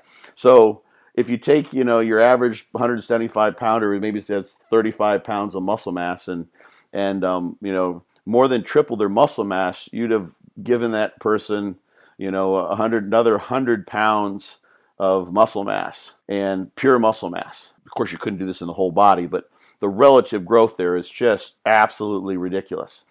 And they also, when they would, so what they do, as I mentioned before, they had cohorts of animals. So they maybe a week, I think it was every week, they would sacrifice a group of the animals. They're all undergoing the protocol, and but they wanted to see what was going on in between. So they'd sacrifice a set of the animals, and initially you saw what you would expect, is that the fibers were you're getting larger, and that was largely explaining the increase in the muscle's weight.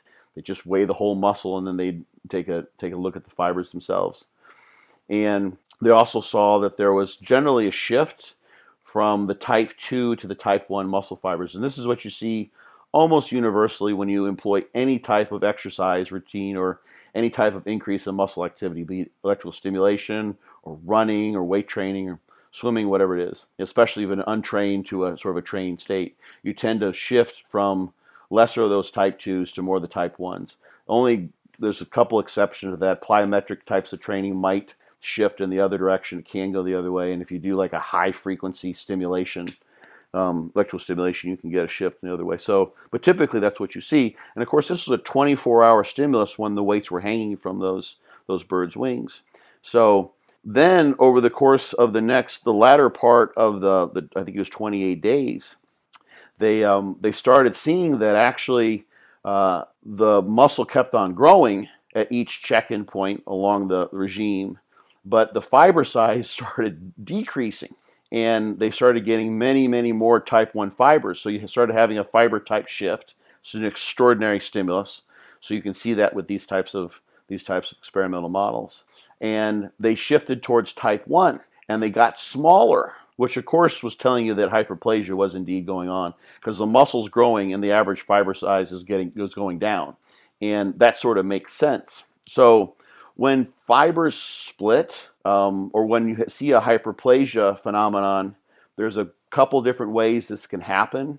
One of these would be that the satellite cells, which are sort of muscle-specific stem cells, and they work in concert with mesenchymal cells, which are more universally found. Those can actually become fat cells or muscle cells. Those can also sort of decide to go down the lineage line to become skeletal muscle cells. But you can find that those, when you increase fiber number in skeletal muscle, that those satellite cells will basically take on the tasks of becoming brand new fibers. Another thing that's been found is in biopsies, you'll see that you can have a sort of a splitting of fibers. So you'll literally see branching of fibers. And what happens in the case of muscle that's been really, really damaged, where you've got a tremendous stimulus, which is the type of thing you see with these sorts of animal models with the quail and the hanging weight, is damaged muscle will have centrally located myonuclei. So normally the nuclei are on the outside of the fiber. If you think about a muscle cell, it's largely contractile protein, so that's where the forces are at. So if you have all this contraction and high forces going on, that's not going to be a safe arena for a safe place for nuclei to hang out, generally speaking, because of all the forces that are there. It's not conducive for maintaining the integrity of the myonuclear cell membrane, or myonuclear membrane, and all the other, the DNA is there as well. So you want to kind of keep that somewhat protected. So usually you find those on the periphery of the cell. A lot of the mitochondria will be there as well too.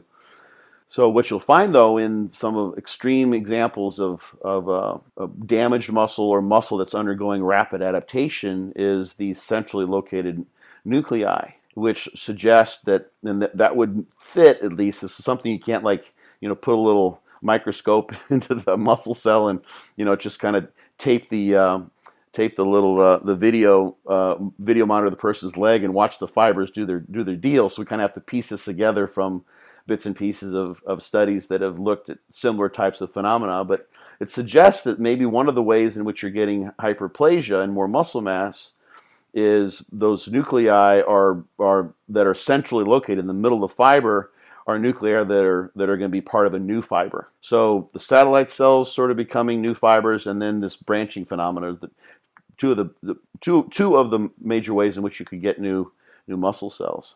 So one thing that you see, and frankly, to be honest, I've somewhat lost the original question that you had, but what you can see, or what you do see in the muscle of individuals who've been using steroids, is a good number of centrally located nuclei. And that could be a function of how hard they're training and simply the amount of damage that's going on, or it could be indicative of what some of those other data tell us, where you see these bodybuilders with large muscles that have average size fibers, suggesting that they got some of that muscle growth, not from hypertrophy of those fibers, but an increase in number of those fibers. And it could indeed be that steroids, because you tend to see this in steroid-using bodybuilders, because of a function of the steroids or the function of the training, are bringing about hyperplasia as a way of growing the muscle that you wouldn't otherwise have available to you. And another sort of piece of information that kind of points toward that possibility is that if you look at what happens when you expose skeletal muscle to androgens, and this has sort of like been the big question, it's like, well, why does over time, why do you tend to see, you know, reduction of the effect in skeletal muscle growth to androgens if you're getting upregulation, or would you expect to have downregulation of the androgen receptor? Well, the downregulation or the upregulation of the androgen receptor in a given tissue or different cell type is going to vary dramatically depending on that cell and its function. But what you see if you're looking at the organ of skeletal muscle is that you don't have much in terms of androgen receptor changes to exposure to androgens, but you will see the upregulation happening. This is what you'd get if you just did a biopsy of whole muscle. The upregulation is happening in those satellite cells and even in the mesenchymal cells that can sort of choose what sort of cell type they want to become, and it drives them towards differentiating into skeletal muscle nuclei or skeletal muscle cells, which could form the basis for new muscle cells. So there's something about androgens, and sorry, I've kind of lost the original question here, but I'll kind of finish tying all these pieces together.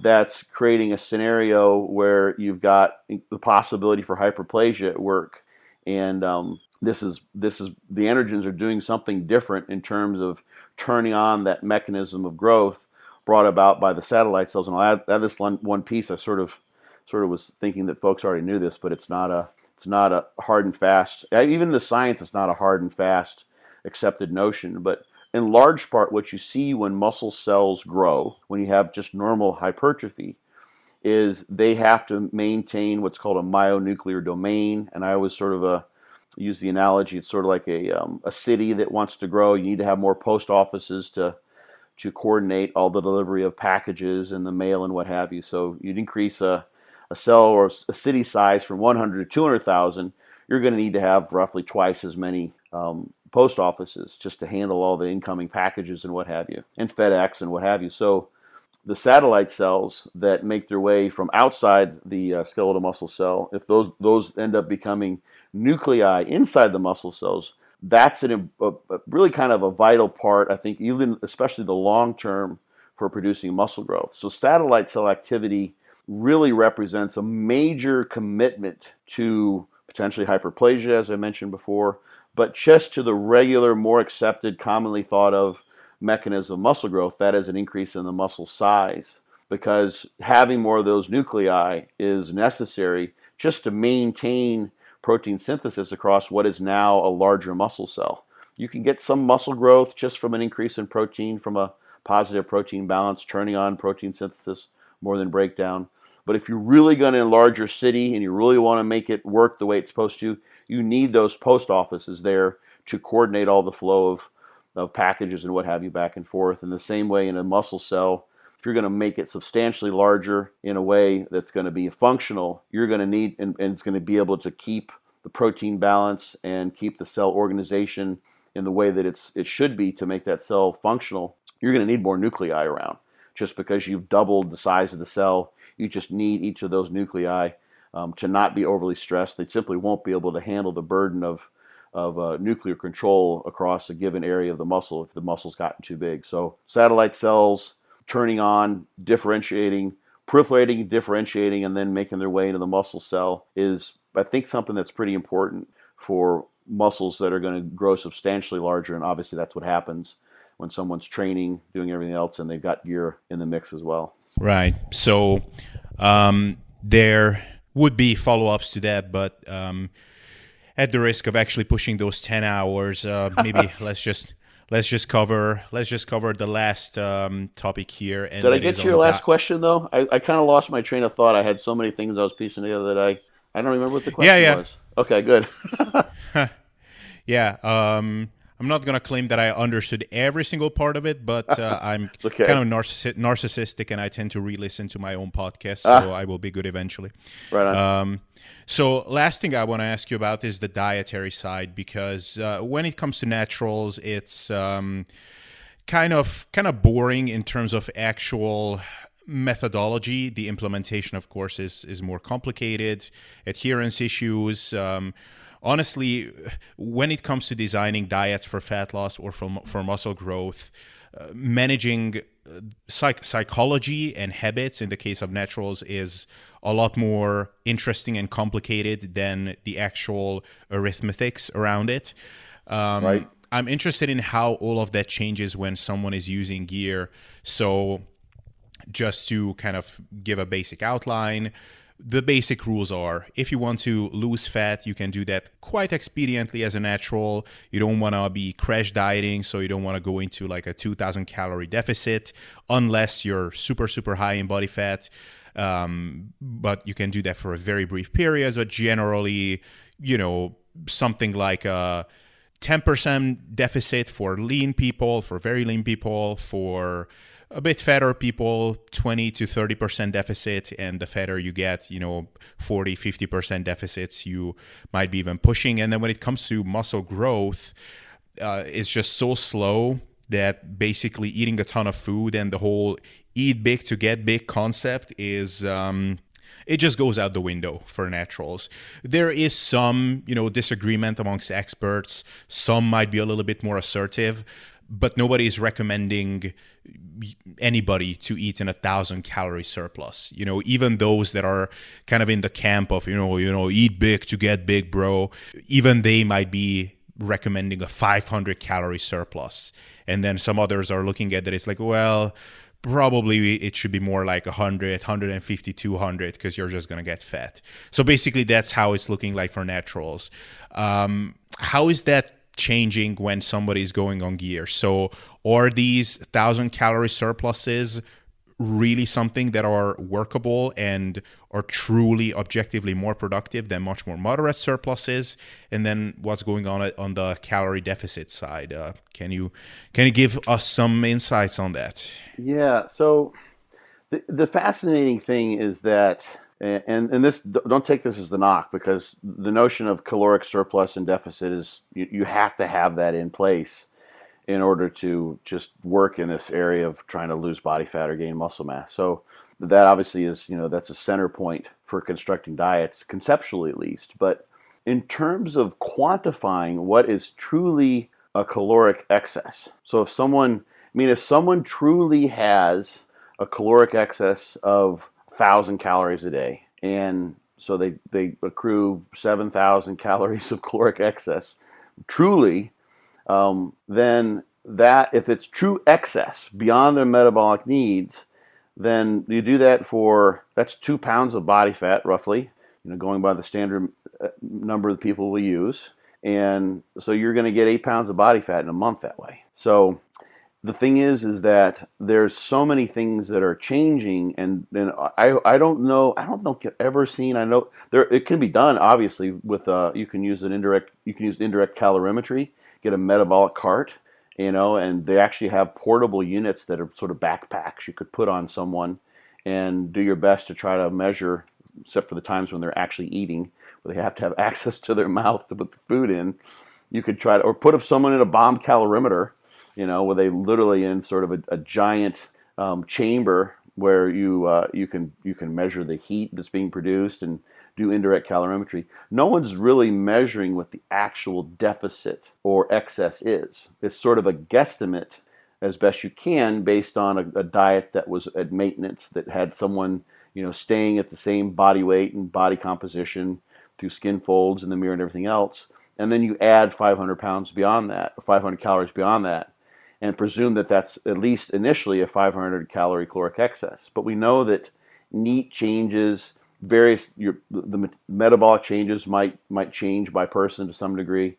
Thermic effect of food is a possibility. All those bits and pieces that add up to caloric expenditure can change, and that can happen over the course of time. So this is why you see in like one of the studies I also often refer to is a study where they actually did put people in a, they sequestered them into a clinic and did a 2-week baseline diet in order to figure out what maintenance was. And this was done up in Canada. It's been decades now since this was done. They had fraternal identical twins. In one of the studies, they gave them a 1,000 calorie a day excess based on that initial diet, 6 out of 7 days for about 3 months. In the other study, they had them exercise using indirect calorimetry, so they expended an extra 500 calories, and they reduced their food 500 calories. So based on that initial period where they found maintenance, that would have been a 1,000 calorie a day deficit in that experiment. So one was an excess, one was a deficit, both the same general idea of 6 out of 7 days a week, 1,000 calories in excess based on the initial measurements, or deficit based on the initial measurements. And what they found was that the weight gain or weight loss was all over the place, everywhere. And the fraternal twins were pretty close. So some individuals were gaining like, 12 pounds. Other people were gaining twice that. And the fraternal twins were relatively close, within 3 or 4 pounds. So if if one twin gained 22 pounds, the other one might have gained 20. But you look at another set of twins, and they're down at like 9 pounds and 11 pounds of gain or loss. Same pattern in both of the studies. You looked at the identical twins, and they were very, very, very close. So it's hard to really know whether how much you're, and I've sort of blathered on here about this point, but really knowing what is truly an excess or a deficit is sort of an impossibility unless you're tracking those things kind of continuously, because there's so many changing variables. Instead, what you have to do really is titrate and adjust the diet, and this is my opinion at least, is by looking at strength gains, if you're trying to gain size or hold on to muscle mass. Look at skin folds. I have people pick skin folds that aren't necessarily those that are used in the studies as standardized sites, just the places where they know they hold fat.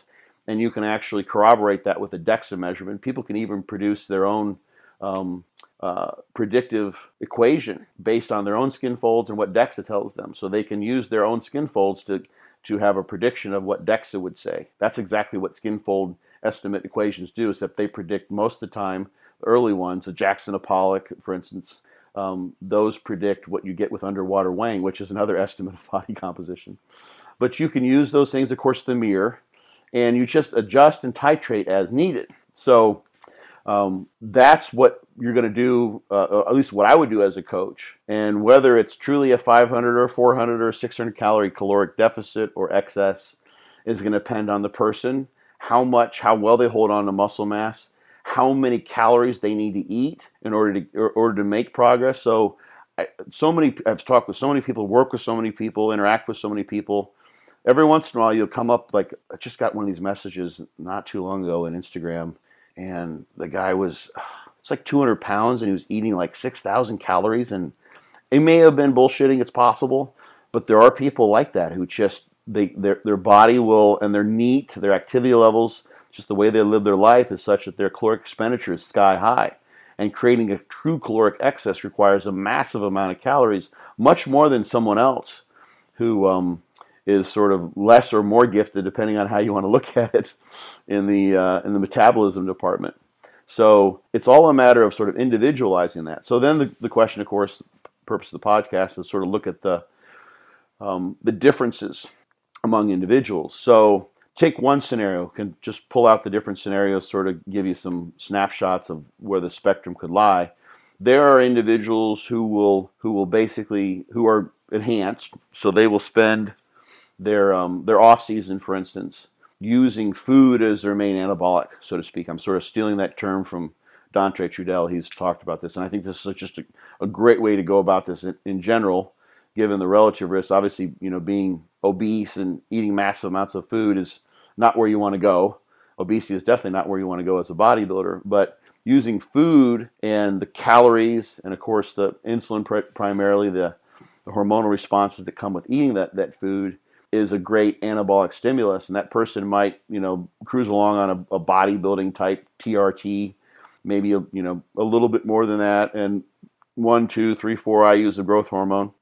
And so they start their prep at, let's say, 250. And you do have these scenarios where people really will, they will recomp in the real sense, in that they gain muscle mass and lose body fat at the same time, which you can see in natural trainees too, who go from just eating kind of whatever, you know, their sort of standard American diet, and they start training. Especially, this is a function of the person, their genetics, to what extent they commit themselves, how hard they're training, how much they're forced in progression there, of course. But you can see, and Chris Bearcat, a buddy of mine here in town, is co-authored a paper on this notion. He's done a couple podcasts that I think stood out. They were a little controversial for a while. You may have talked about this actually with Dave McCoy, I think. I can't remember. Yeah, I think he. Pardon my. Yeah. I think it might. Yeah, it was on your podcast, right? So yeah, I even did a solo video, which was not my proudest moment, where I sort of came across like the biggest dickhead on the internet, like outlining how. I didn't mean to bring that up. Yes. Yeah, I deleted it since then. Okay. Okay. Well, but those things have been documented, and they can happen. Of course, you don't see these tremendous changes. It's not as they're evident when you look at the before and after pictures. They're evident in lots of, you know, before and after pictures that personal trainers would put out. Nowadays, because of the relative availability of gear, you've got a different scenario. So you're like, well, was that person, whether they just gear up and make those changes or what? But you can see in some high-level competitors who lay low, so to speak, during their off season, try to progress their strength, muscle mass, if at all possible, and then when they go into a pre-contest phase, how you would do their diet with them may even mean an increase in calories or keeping their calories the same, because now they've introduced, they go from, you know, 300 milligrams a week to 3,000, let's say, something like that. And they're already a responder, and maybe their training takes it up to another level, and they're doing cardio too. And they're one of those individuals who would rather do, and they can get away with this because they hold on to muscle mass so well. So they do 45, 50, 60 minutes of cardio a day, and they maintain relative active. They're not playing video games the rest of the day, so they're somewhat active. And now they eat more than they would have otherwise when they weren't doing that cardio, but because of the cardio, they still are maintaining a caloric deficit. And here's the key, is that especially if someone's actually putting on muscle mass, which can happen, like I said, natural, and especially when people become enhanced or they go from relatively unenhanced to being sort of full-blown, is that there's an energy cost, which is sort of an unknown. I've seen it kind of estimated, but it's unknown what the true energy costs are of building muscle. So if someone is gaining, let's say, and so that's a pre-contest scenario where they literally, from the novelty of the stimulus and their particular genetics, their responsiveness to the androgens, can actually put muscle mass on. It may not be more than like 5 or 6 pounds, but you take someone who's already, you know, 250 pounder at 12%, and they're going to drop 8% body fat. So let's say that's 20 pounds of body fat. So they drop 20 pounds of body fat and they put on 5 pounds of muscle mass. I don't know, maybe it takes 5 pounds worth of body fat to provide, or what would be the caloric equivalent of 5 pounds of body fat to provide the energy to build those 5 pounds of muscle. I don't know if that's the case or not, just throwing out some numbers to sort of cement the concept. And they start adding in cardio on top of this while they're gaining muscle, because they can get away with that recovery-wise. They may end up eating close to the same amount of food at the beginning versus the end of the diet. And not to mention, they may throw some T3 in there, some Clen, some growth hormone. You got those things in the mix as well. So you go from relatively nothing to a full-blown cycle as a responsive individual. And your diet may change very, very little. So think about that scenario where you're recomping, which can happen. Or even just think of the natural situation where you don't have any gear involved. We're kind of comparing those things here anyway. It's like, so what really is a caloric deficit if someone's losing body fat while they're gaining muscle mass? How do we even conceptualize that? It's sort of a paradox wrapped in an enigma, you know, surrounded by a conundrum. So go ahead. Yeah, no, I was just gonna. I'm kind of glad that you finished on that point, because like the like all the early stuff were like, well, yeah, it's there is just no response to this, because on the one hand you do everything the same as in the case of a natural, like you monitor progress and based on that you adjust things. But then obviously some things would be different there, in that, okay, if I'm training someone who is natural and I'm monitoring their body comp, if their body weight is going up by like 1% per week on average, then yeah, sure, we're going to look at calipers and waist measurement and whatever, but it's highly, highly unlikely that your gaining phase is on point if your body weight is going up by that much.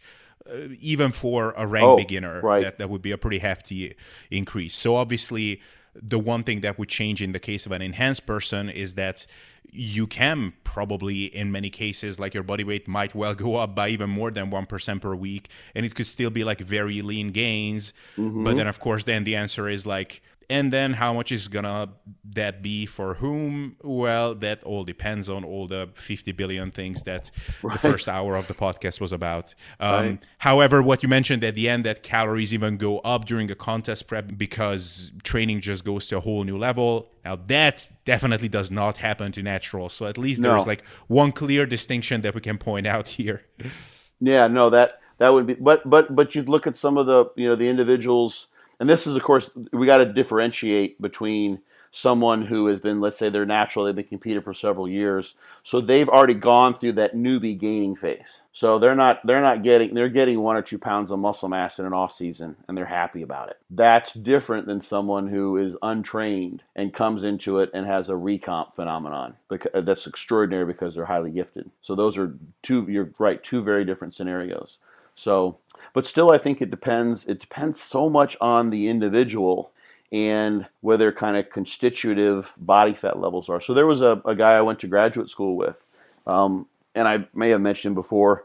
We trained a little bit in grad school. We're training partners, you know, on and off, because we worked in the same lab. He was actually my neighbor right next to me. As it turned out, it's funny, I moved into grad school there, and as you know, I didn't even know he was in the lab.